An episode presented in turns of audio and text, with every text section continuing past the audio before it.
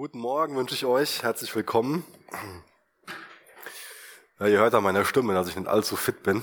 Ähm, ich hoffe, das lenkt heute Morgen nicht allzu sehr ab. Und ihr könnt mir trotzdem gut folgen. Genau.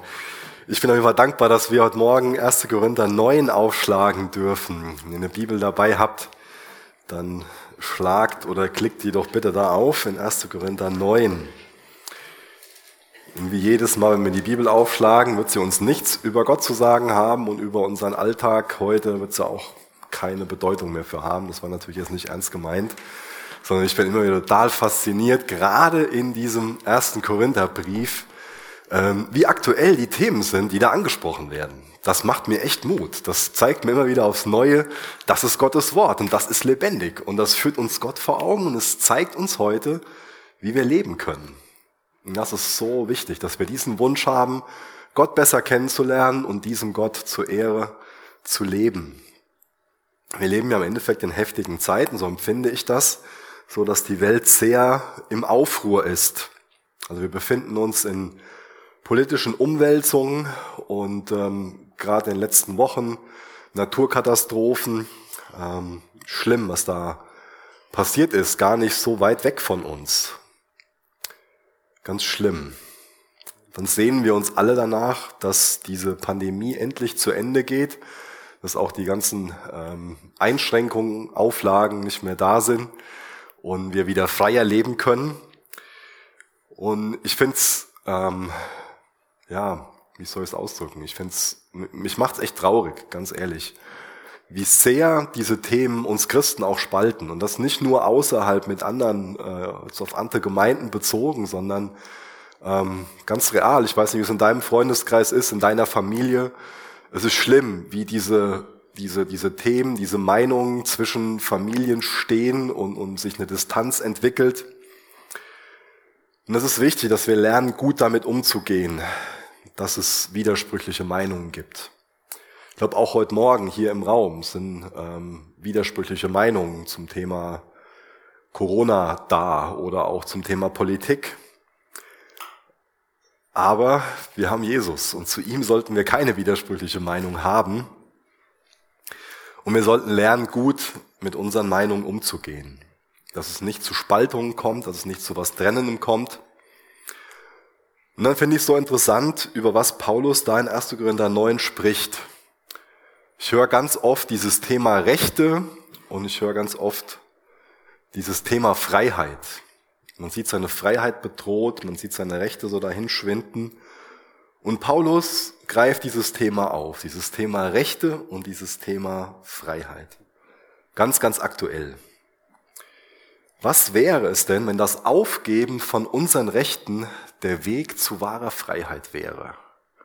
Das ist doch der Gedanke, den der Paulus da formt und wo er sich so als, als Beispiel für nennt. Ich bete jetzt noch mit uns und dann lesen wir uns schon mal die ersten sechs Verse von diesem neunten Kapitel durch.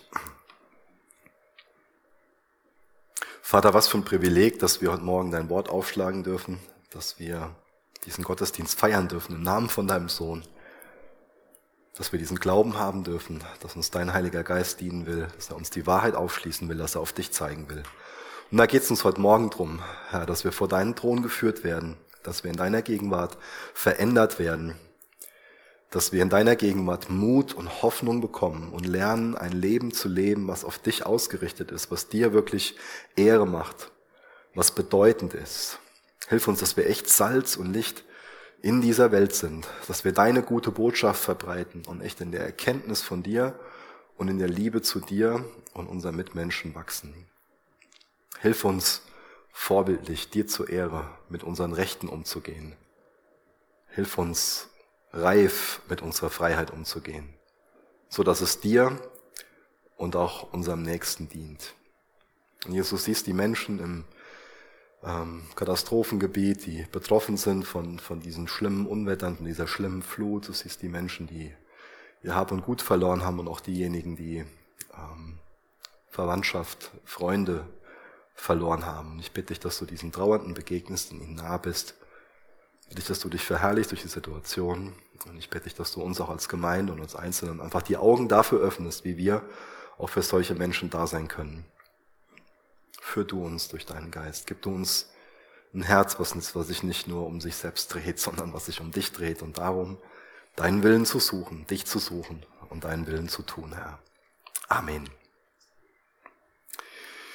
Ja, 1. Korinther 9, Vers 1 bis Vers 6 lese ich aus Gottes Wort. Bin ich nicht frei? Bin ich nicht Apostel? Habe ich nicht Jesus, unseren Herrn, gesehen? Seid nicht ihr mein Werk im Herrn? Wenn ich für andere kein Apostel bin, so bin ich es doch für euch, denn das Siegel meines Apostelamtes seid ihr im Herrn. Meine Verteidigung vor denen, die mich zur Untersuchung ziehen, ist diese. Haben wir etwa kein Recht zu essen und zu trinken? Haben wir etwa kein Recht, eine Schwester als Frau mitzunehmen, wie die übrigen Apostel und die Brüder des Herrn und Kephas? Oder haben allein ich und Barnabas kein Recht, nicht zu arbeiten? Finde das interessant, dass uns immer wieder, wenn wir durch diesen ersten Gründerbrief durchlesen, bewusst wird, dass es da so ein paar Reibungspunkte gibt zwischen dem Apostel Paulus und den Korinthern. Schade, dass es da so eine Spannung zwischen denen gibt. Und so ein bisschen ähm, uns das klar, wenn der Paulus hier erstmal so darauf aufmerksam machen muss, so hier, ich bin doch Apostel, das solltet ihr doch wissen. Ja, habt ihr nicht so die E-Mail-Signatur gelesen? Da steht doch Apostel drin. Also er macht schon auch darauf aufmerksam, dass er von den Korinthern nicht den Respekt bekommt, den er an sich verdient hat, weil es ist augenscheinlich, dass, ähm, dass sein Handeln Gottes Handschrift trägt.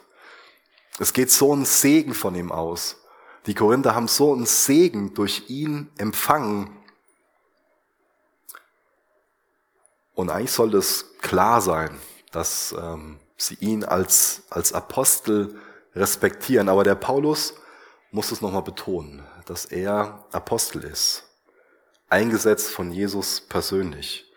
Aber er hat so das Gefühl, vorverurteilt zu sein, also auf der Anklagebank zu sitzen von den Korinthern und keinen fairen Prozess zu bekommen. Das ist jetzt kein neues Thema, was Paulus hier anfängt, sondern Kapitel 8 und 10 sollten wir so als eine Einheit sehen. Und zuletzt hat er ja erklärt, dass man Freiheit nie missbrauchen sollte.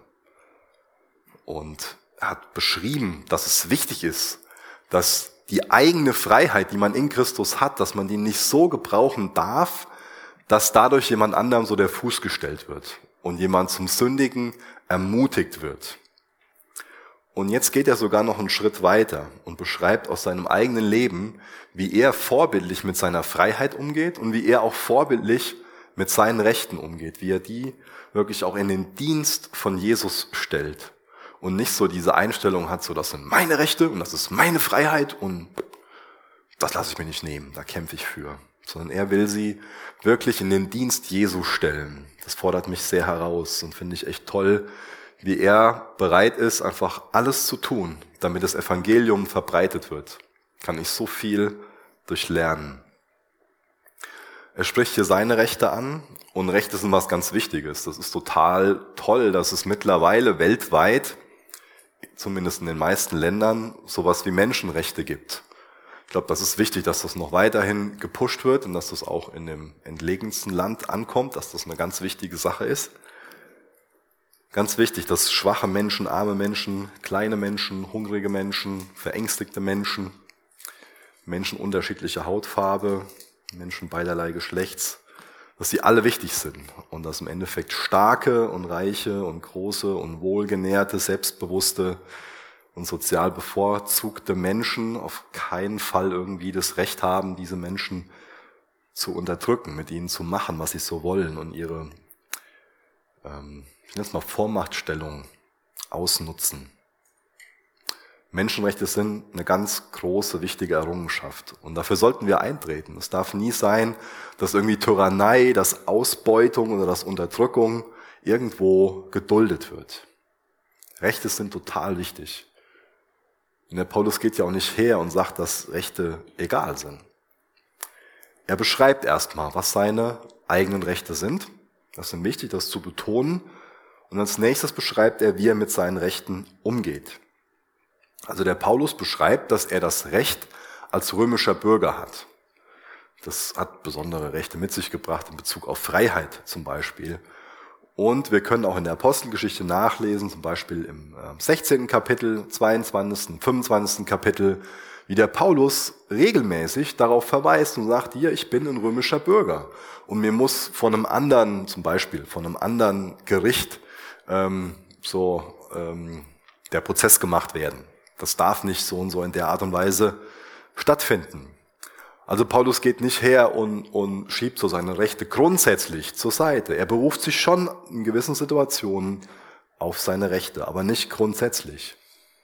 Und er beschreibt den Korinthern hier auch, dass er Apostel ist. Das heißt, er ist niemandem unterstellt außer Jesus Christus persönlich. Und er besteht darauf, dass er nicht nur so eine Vision von Jesus gehabt hat, nachdem Jesus aus dem Grab auferstanden ist, aus den Toten auferstanden ist. Er hat nicht nur so eine Begegnung äh, mit Jesus im, im Traum gehabt, sondern er ist tatsächlich dem auferstandenen Jesus begegnet und wurde tatsächlich von ihm zum Apostel bestimmt, zum Apostel der Heiden, zu diesem Gesandten, der das Evangelium zu den Heiden bringen soll. Und das hat er unter anderem in Korinth gemacht. Da kann man sich ja ansehen, was da passiert ist. Ich finde das total toll, was für eine bunt zusammengewürfelte Gemeinde es da gibt, was für ein dynamischer Haufen, was da für unterschiedliche Kulturen und Menschen aufeinander prasseln. Ja, und was das auch so für ein chaotischer Haufen dadurch ist. Ähm, aber es ist augenscheinlich das Werk Gottes, was da in Korinth passiert ist. Und dieses Wirken, das sollte normalerweise, ja, ähm, ganz deutlich aufzeigen, dass Gott hinter dem Paulus steht und dass er Apostel ist. Und er beschreibt jetzt hier auch schon, dass er das Recht hat, nicht nur für sich, sondern auch für seine Familie Unterstützung zu bekommen, weil er ihnen als Pastor dient, ihnen als Gemeindegründer dient.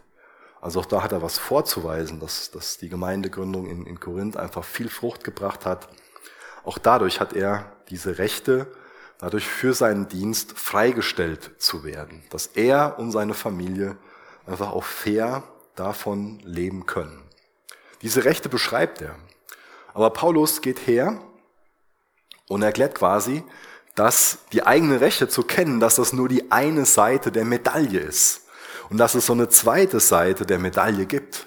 Dass es nicht immer darum geht, die eigenen Rechte zu beanspruchen. Zu sagen, das ist mein Recht und ihr müsst mich jetzt bezahlen, konkret angewandt auf die Gemeinde da in Korinth. Sondern er beschreibt sich als ein Beispiel, als ein Vorbild für einen reifen Gebrauch von Freiheit und Rechten. Bei den anderen Aposteln war das so, da war das ganz normal, dass sie ähm, für ihren Dienst ähm, auch ähm, freigestellt wurden, dass sie nicht noch einem Handwerk nachgehen mussten, sondern dass sie ihre ganze Zeit so ähm, für ihren Dienst als Apostel einsetzen konnten.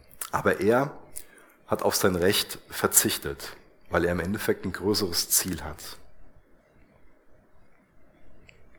Es gibt also Wichtigeres als die eigenen Rechte, als die eigene Freiheit, lehrt uns Paulus. Vielleicht habt ihr das auch in den letzten Monaten mal gehört, so, dass Menschen darauf pochen, so, das ist aber mein Recht. Ja, so ziemlich verbissen vielleicht auch. Das ist mein Recht. Das kann ja so eine bestimmte Attitüde zeigen. Ich mag dieses Wort, weil das allein schon was äh, transportiert, oder? Dieses Wort Attitüde ist schon so ein bisschen so ein bisschen, bisschen snobbig, so ein bisschen, also so eine Einstellung, sowas. Und mir geht es darum, dass, dass wir sowas Verbissenes darin sehen. Und ich will den Punkt nicht überspitzen. Wie gesagt, ich habe eben extra betont, dass es ist auch zu gewissen Umständen gut, für seine Rechte einzutreten. Aber wir können das auch in der falschen Art und Weise machen.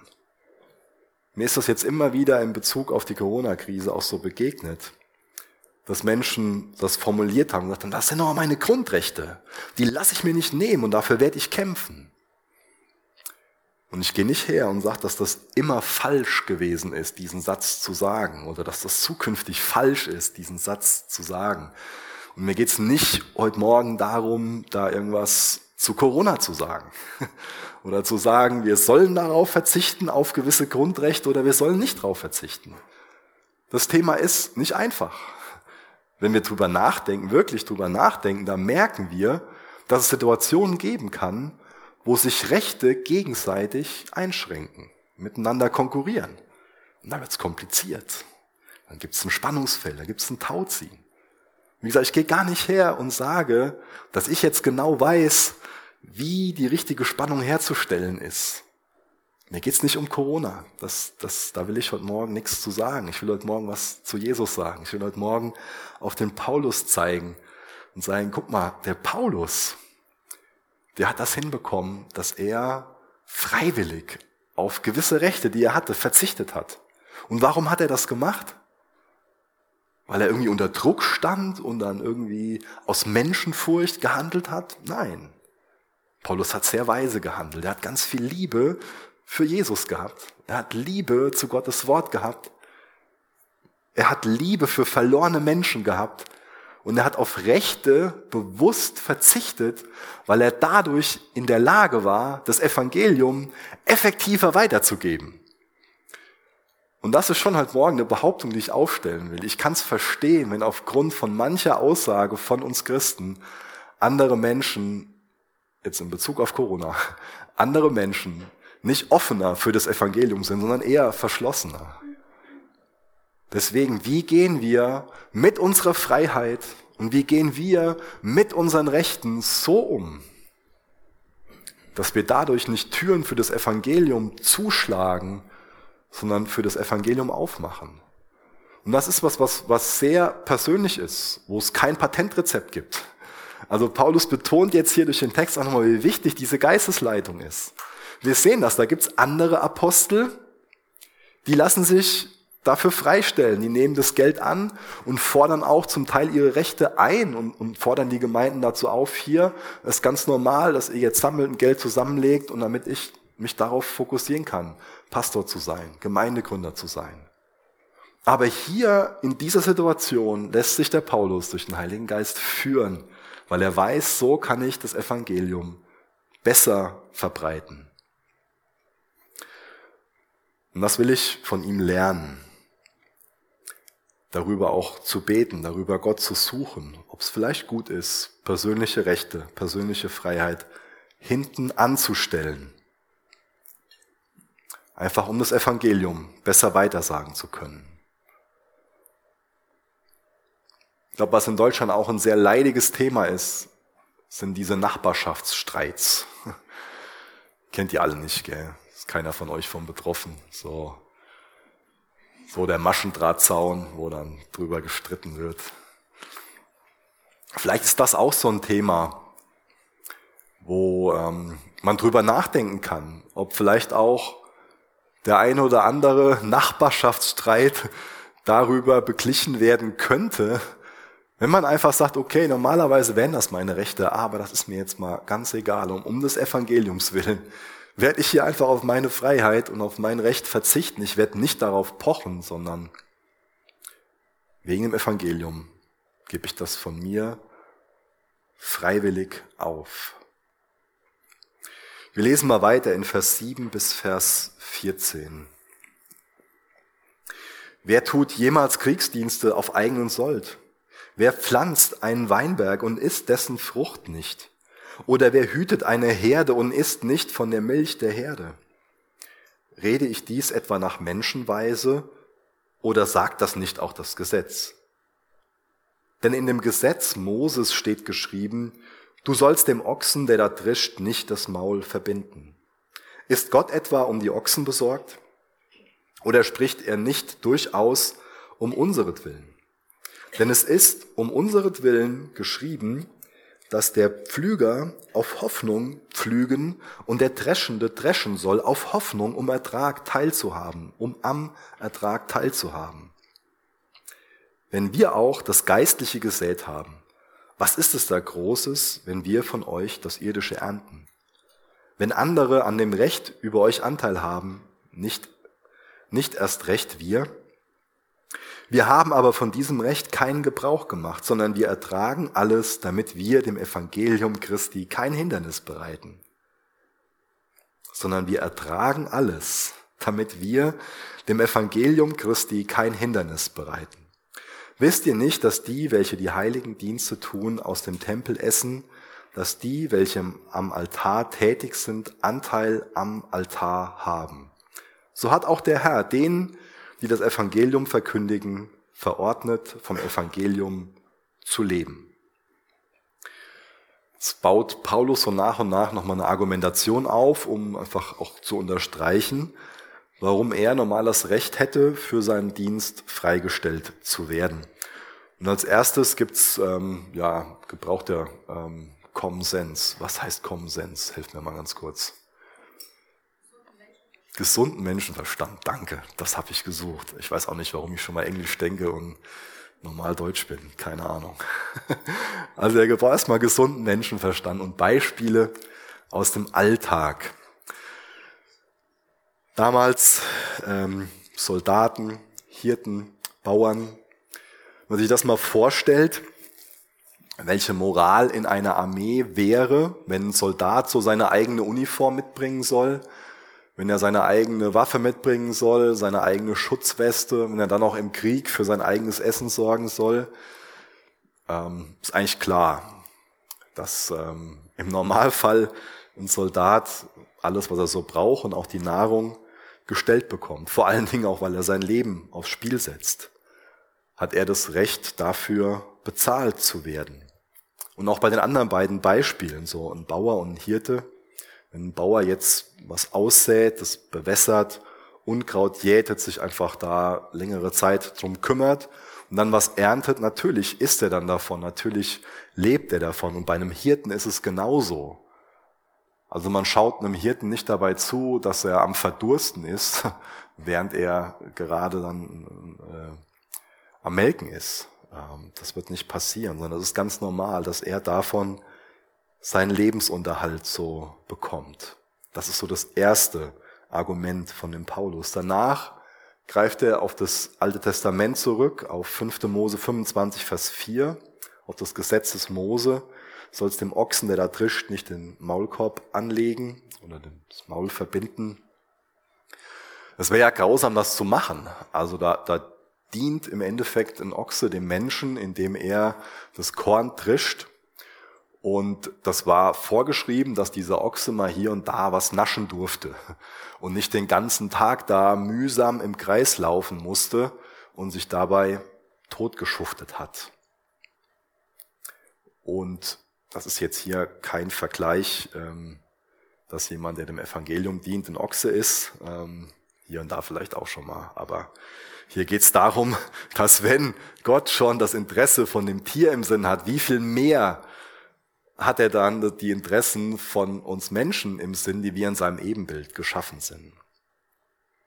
Das dritte Argument ist, dass Jesus selber auch was zu dem Thema gesagt hat, zum Beispiel in Matthäus 10, Vers 10, ein Arbeiter ist seiner Speise würdig, seiner Nahrung wert. Er will also hier nochmal deutlich machen und das nicht zu seinem eigenen Nutzen, sondern so für alle, die nach ihm kommen, dass die Verkündigung von dem Evangelium, von der guten Nachricht, dass es eine Tätigkeit ist, die einfach die materielle Unterstützung ähm, von den Personen, denen gedient wird, verdient. Ganz normal, dass das so gemacht wird. Also es ist einfach ein Grundsatz, der aufgestellt wird, dass ähm, ein Pastor auch das Recht hat oder auch ein Evangelist das Recht hat, ähm, von den Menschen, denen er dient, unterstützt zu werden. Das ist schon mal so ein heikles Thema. Ähm, was ist da das richtige Maß? Nicht immer einfach, das so zu entscheiden. nicht immer einfach in Gemeinden über Geld zu reden. Vielleicht auch nicht immer einfach von ähm, einer von den beiden Personen, die von dieser Gemeinde bezahlt werden, über sowas zu sprechen. Aber es ist gut, dass wir durch Gottes Wort gehen und auch da immer wieder viel Weisheit für so Fragen zu bekommen. Was ich wichtig finde, ist, dass wenn eine Person freigestellt wird für ihren Dienst, dass das so die, die Denkweise dazu ist. Es gibt schon mal die Denkweise in Gemeinden, ähm, so du bist jetzt unser Pastor und ich habe jetzt die Erwartung, dass du meine Bedürfnisse erfüllst, da bezahle ich dich ja schließlich für. Ja? Ich habe das jetzt mal ein bisschen überspitzt. Ähm, aber ich glaube, wenn man die Einstellung hat, ähm, ich bezahle dich ja dafür, weiß nicht, ob das wirklich für die Beziehung ähm, sinnvoll ist. Ich glaube, das ist eher gut, so die Einstellung zu haben, okay, es gibt Personen innerhalb der Gemeinde, die wir dafür freistellen, dass sie ihren Dienst einfach tun können, ohne dass sie ihrem Handwerk, ohne dass sie einem anderen Job nachgehen müssen. Generell finde ich es wichtig, das ähm, ist mir gerade in der Jugend ganz häufig begegnet, dass es immer wieder Personen gab, die gesagt haben, so, oh, ich will Jesus auch Vollzeit dienen. Ähm, und wisst ihr, was ich dann gesagt habe? Ähm, prima, fang heute damit an. Wo ich darauf hinaus will, ist, es wird schon mal so gemeint, ja, ist so jemand wie der Micha, der äh, Pastor ist und ähm, so vom EV angestellt ist. Ähm, das ist ja klar, der kann ja Jesus Vollzeit dienen. Aber ich kann das ja nur machen, indem ich mich mal hier und da in der Jugend einbringe oder im Kigo. Aber wir sollten unser ganzes Leben als einen Gottesdienst sehen. Und auch da, wo wir auf der Arbeit sind, da, wo wir am Einkaufen sind, überall das als einen Gottesdienst sehen. Finde ich wichtig.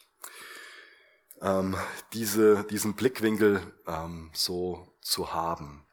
Ja. Ähm, ich weiß, dass es immer wieder mal zu, zu Fragen kommt zu diesem, zu diesem Thema. Wie sind denn Pastoren zu bezahlen und wie wird das denn bei uns gemacht? Und bekommen die nicht zu viel oder bekommen die nicht zu wenig? Das sind Fragen, die auch in den letzten Wochen mal, mal gestellt wurden. Wenn euch das wichtig ist, da was so zu wissen, dann könnt ihr gerne auf die Ältesten zugehen und die Personen, die sich hier einbringen, die kriegen da auch gerne Auskunft zu. Ähm, das ist nichts, was wir jetzt irgendwie verheimlichen wollen, was, was niemand wissen darf, sondern wird von denen einfach geregelt, die, ähm, also von den, von den Ältesten, gerade von denen, die mit im Vereinsvorstand sind, von, von den dreien. Ähm, und die treffen da gute Entscheidungen. Das sind wir echt dankbar. Also meine Frau und ich sind sehr dankbar, dass wir das hier machen dürfen und von euch als Gemeinde auch hierzu freigestellt werden. Das ist echt ein riesengroßer Segen. Vielen, vielen Dank dafür. Das meine ich genau, wie ich das sage. Vers 15 bis Vers 18. Ich aber habe von keinem dieser Dinge Gebrauch gemacht. Ich habe dies jedoch nicht geschrieben, damit es so mit mir geschieht, denn es wäre mir besser zu sterben, als meinem Ruhm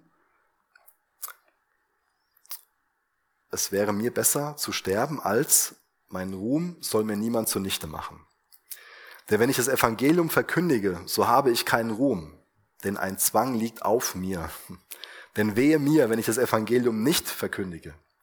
Wenn ich dies nämlich freiwillig tue, so habe ich Lohn zu erwarten.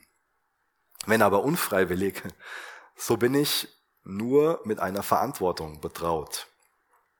Was ist nun mein Lohn? dass ich bei meiner Verkündigung des Evangeliums kost, dass ich die verkündige, dass ich bei meiner Verkündigung das Evangelium kostenfrei mache, so dass ich von meinem Recht am Evangelium keinen Gebrauch mache.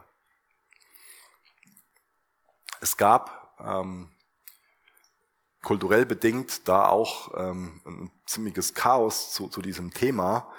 Ähm, was ich beschreiben will, ist, bei, äh, bei den Griechen war das halt so, dass körperliche Arbeit total ähm, verachtet war.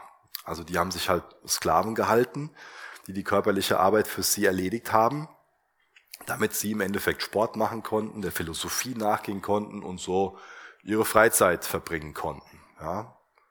Ähm, interessant, dass die das so gemacht haben. Bei den Juden war das ganz anders. Ganz anders. Das sind sogar die Rabbiner mit dem Handwerk nachgegangen. Und die haben auch dem Volk gelehrt, wer seinem Sohn nicht lehrt zu arbeiten, lehrt ihn ein Dieb zu sein. Ja, guter Grundsatz. Wer seinem Sohn nicht lehrt zu arbeiten, lehrt ihn ein Dieb zu sein.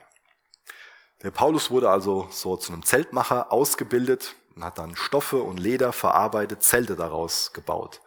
Das hat er in Korinth gemacht und dadurch hat er sich dann selbst unterstützt er hätte das Recht gehabt, einfach so davon zu leben, das Evangelium weiterzugeben. Warum hat jetzt Paulus auf dieses Recht verzichtet? Warum hat er das aufgegeben? Da gibt es eine Diskussion drum, aber ich finde die Diskussion nicht äh, wirklich wichtig. Fakt ist, er hat sich auf jeden Fall durch den Heiligen Geist dazu geleitet gesehen. Und das können wir daraus lernen. Willst du dich wirklich von dem Heiligen Geist dazu anleiten lassen, dazu führen lassen, wo es vielleicht gut ist, deine eigenen Rechte hinten anzustellen, auf deine eigene Freiheit zu verzichten? Wir wissen übrigens, dass der Paulus das nicht immer gemacht hat, dass er nicht immer auf ähm, diese Freistellung, auf äh, finanzielle Unterstützung von Gemeinden verzichtet hat. Es gibt viele Beispiele dafür, wo er von Gemeinden unterstützt wurde. Aber da in Korinth, da sah er sich von dem Heiligen Geist dazu geführt, darauf zu verzichten, mit dem Hintergrund, dadurch kann er das Evangelium besser weitergeben. Denk mal über dich und dein Leben nach.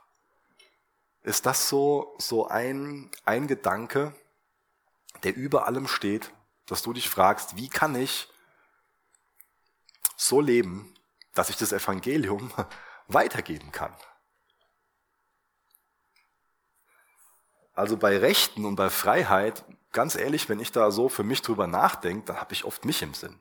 Das sind ja meine Rechte, das ist ja meine Freiheit. Deswegen bist du in Bezug auf deine Rechte und auf deine Freiheit egoistisch oder sagst du ganz bewusst, Jesus Christus hat mich mit einem Preis erkauft, ich gehöre nicht mehr mir, sondern ich will mich vollständig in seinen Dienst stellen. Und dann ist es auch nicht mehr so dieses Ding so, das sind meine Rechte und das ist meine Freiheit, sondern das sind Jesu Rechte, das ist Jesu Freiheit. Ich will es dafür einsetzen, damit ihm gedient wird. Also ich trachte zuerst nach seinem Reich. Aber was ganz wichtig ist, das ist nur was, was aus deinem Herzen kommen kann. Ich will es nie von dir verlangen. Und es darf auch nie jemand anderes von dir verlangen, dass du auf deine Rechte verzichtest, dass du auf deine Freiheit verzichtest. Das ist eine Sache zwischen dir und Gott. Natürlich kann man sich unter Geschwistern, wenn man eine vertraute Beziehung hat, diese Fragen stellen. Aber immer dann, und das kommt häufig vor, gerade im christlichen Umfeld, dass es dann hohe Erwartungen gibt, dass es Erwartungen an den anderen gibt, jetzt gibt der seine Rechte auf, jetzt gibt der seine Freiheit auf, das muss er jetzt machen. Dann wird es schnell toxisch. Das ist nicht gut, wenn, wenn diese Erwartungen da sind. Diese Rechte, diese Freiheit, das kann man nur selbst um Jesu Willen aufgeben. Dadurch bleiben Beziehungen gesund und werden nicht dadurch vergiftet. Auf Freiheit, auf Rechte kann man nur selbst verzichten. Deswegen hinterfrag dich, wenn du diese Erwartungen an andere Personen hast und leg das ab. Das ist eine Sache persönlich zwischen dir und Gott aber nie gut, wenn du diese Perspektive auf andere hast und meinst so, die Person muss doch jetzt so und so. Da leiden dauerhaft die Beziehungen sehr, sehr drunter. Und wenn dann eine Person, vor allen Dingen auch noch aus Menschenfurcht, irgendwie auf Rechte und Freiheit verzichtet oder weil es ja so erwartet wird, das geht nicht lange gut. Und wenn eine Person so das Gefühl hat, nicht gewürdigt zu werden und auch missbraucht zu werden, das ist auch nicht gesund. Paulus sieht sich als Diener seines Herrn. Ganz, ganz bewusst stellt er seine Freiheit und seine Rechte freiwillig zur Verfügung. In den Dienst. Ist es dein Herz? Sagst du auch ganz bewusst, ich stelle meine Rechte, ich stelle meine Freiheit in den Dienst von Jesus. Was ist denn der Lohn von dem, von dem Paulus? Paulus sagt, für ihn selbst ist es die größte Belohnung, dass er das Evangelium, die gute Nachricht weitergeben kann. Kannst auch du das sagen, dass es für dich der größte Lohn ist, dass du das Evangelium als Wahrheit, als heilbringend erkannt hast? Oder sagst du so, ah, oh, eigentlich, eigentlich bin ich da so ein Mensch, für mich ist das eher so eine schwere Last eher so eine Pflicht. Eigentlich habe ich da eher so ein schlechtes Gewissen. Ja, eigentlich müsste ich mehr, aber irgendwie kriege ich es nicht hin und ah und sowas. Ich finde ich finde diese wahre Freiheit von dem Paulus so toll. Für ihn ist es der größte Lohn, dass er das Evangelium weitergeben kann. Das ist jetzt hier kein, kein frommer Spruch, sondern das kommt, das kommt von ganzem Herzen. Das ist für ihn das Kostbarste, was er machen kann. Es gibt jetzt vielleicht auch so die ähm, Personen, die eher so die Tendenz haben, dass sie das für überflüssig sehen, so ähm, Pastoren oder auch andere Personen für ihren Dienst freizustellen. Das ist ja nicht nur auf Pastoren beschränkt. Ich finde den Gedanken total toll. Ähm, ich finde es total toll, wenn wir drüber nachdenken, was wäre denn möglich, wenn, wenn jeder, der sagt, die Chapel ist mein geistliches Zuhause, wenn jeder von uns zehn Prozent geben würde, wie viele Personen könnten wir dann irgendwie dazu freistellen, Glaube, Hoffnung, Liebe zu verbreiten? Ich finde das total toll, darüber nachzudenken, wenn es möglich ist, mehr Menschen dafür freizustellen. Jetzt haben wir noch, noch Zeit.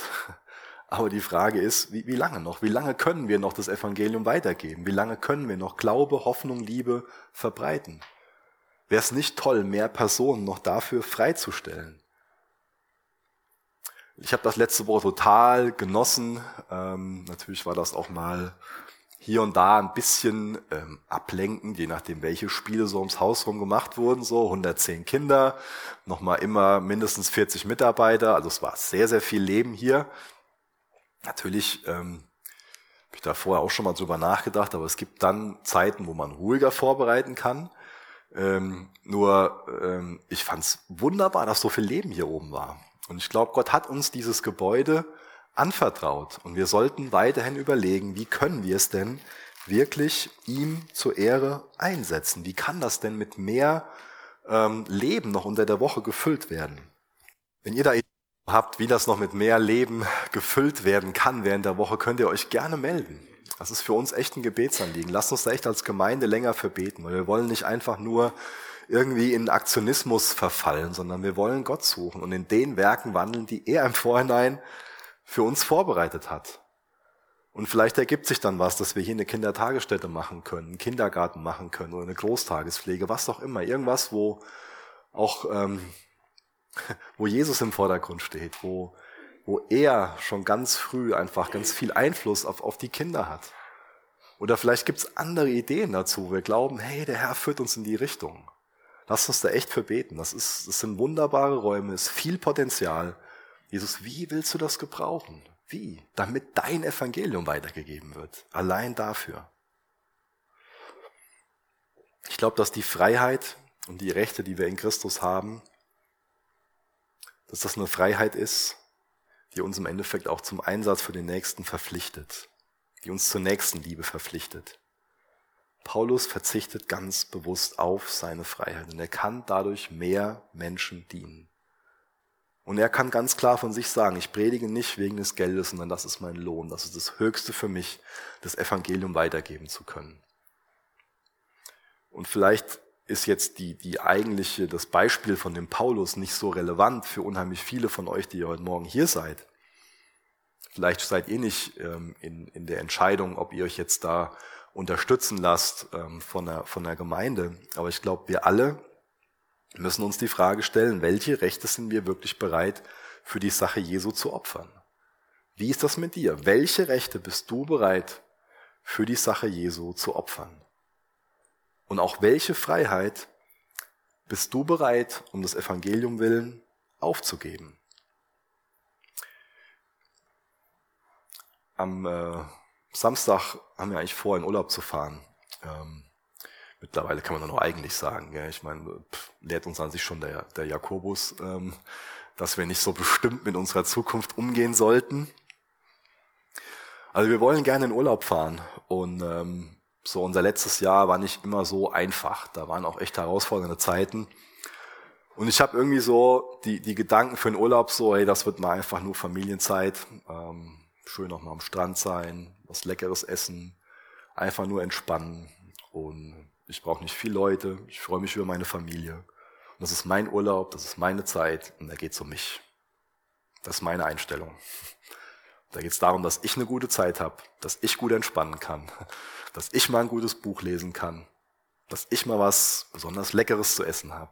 Dass ich, ich, ich, ich, ich. Das ist mein Herz für meinen Urlaub, ganz ehrlich. Vielleicht geht's dir so ähnlich.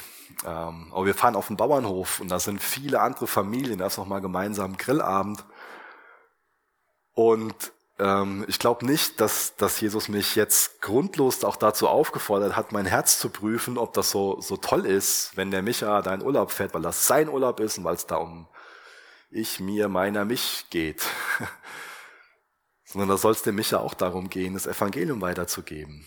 Das sind Menschen, die mal runterkommen von ihrem Alltag und vielleicht Fragen haben. Und es ist ganz normal, dass man abends zusammensitzt und mal Ruhe hat und redet. Es ist ganz normal, dass man über die Kinder gut in Kontakt kommt.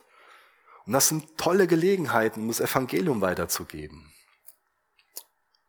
Deswegen, wie sieht das mit dir aus, mit deiner Freiheit, mit deinen Rechten, mit deiner Urlaubsplanung? Siehst du dich selbst als Missionar? Ist das eine Sache, wo du auch sagst, das ist für mich der größte Lohn, die größte Belohnung, das Kostbarste, dass ich das Evangelium weitergeben kann?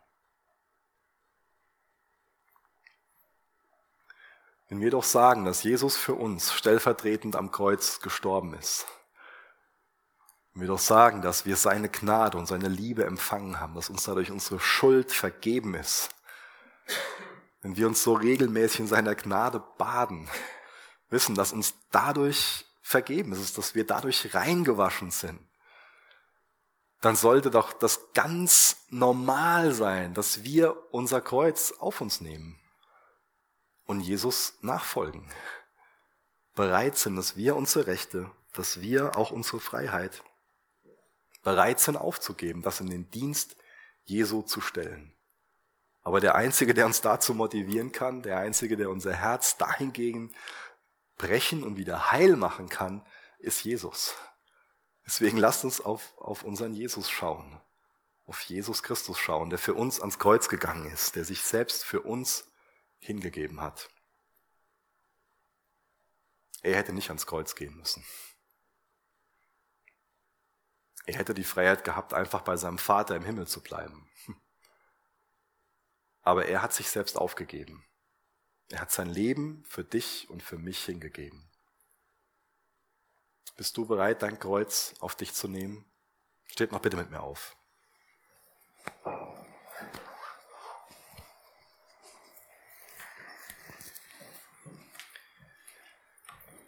Jesus, danke, dass du dazu bereit warst, für mich ans Kreuz zu gehen. Du hast die Herrlichkeit, die du beim Vater hattest, verlassen. Bist Fleisch angezogen, bist Mensch geworden, bist demütig auf diese Welt gekommen, hast dich verletzbar gemacht, hast deine Freiheit, deine Rechte zur Seite gelegt. Du hast das vollkommene Leben gelebt und bist ans Kreuz gegangen. Was für eine Ungerechtigkeit. Du hast diese Schande auf dich genommen, diese Verfluchte am Kreuz zu sein, allein aus Liebe. Jesus, ich bitte dich darum, dass wir alle noch viel mehr von dieser Liebe, die du für uns hast, ergriffen werden. Dass wir dadurch unsere Sünde mehr verabscheuen. Dass wir dadurch selbstloser werden. Ein Herz für die Verlorenen haben. Wirklich Liebe für verlorene Menschen haben und für dich brennen. Mach, dass es unser höchster Lohn ist, dass es das ist, was uns am allermeisten begeistert, das Evangelium, die gute Nachricht von dir, dem gekreuzigten und auferstandenen, weiterzugeben. Beweg du unsere Herzen. Dazu laden wir dich ein, in Jesu Namen. Amen.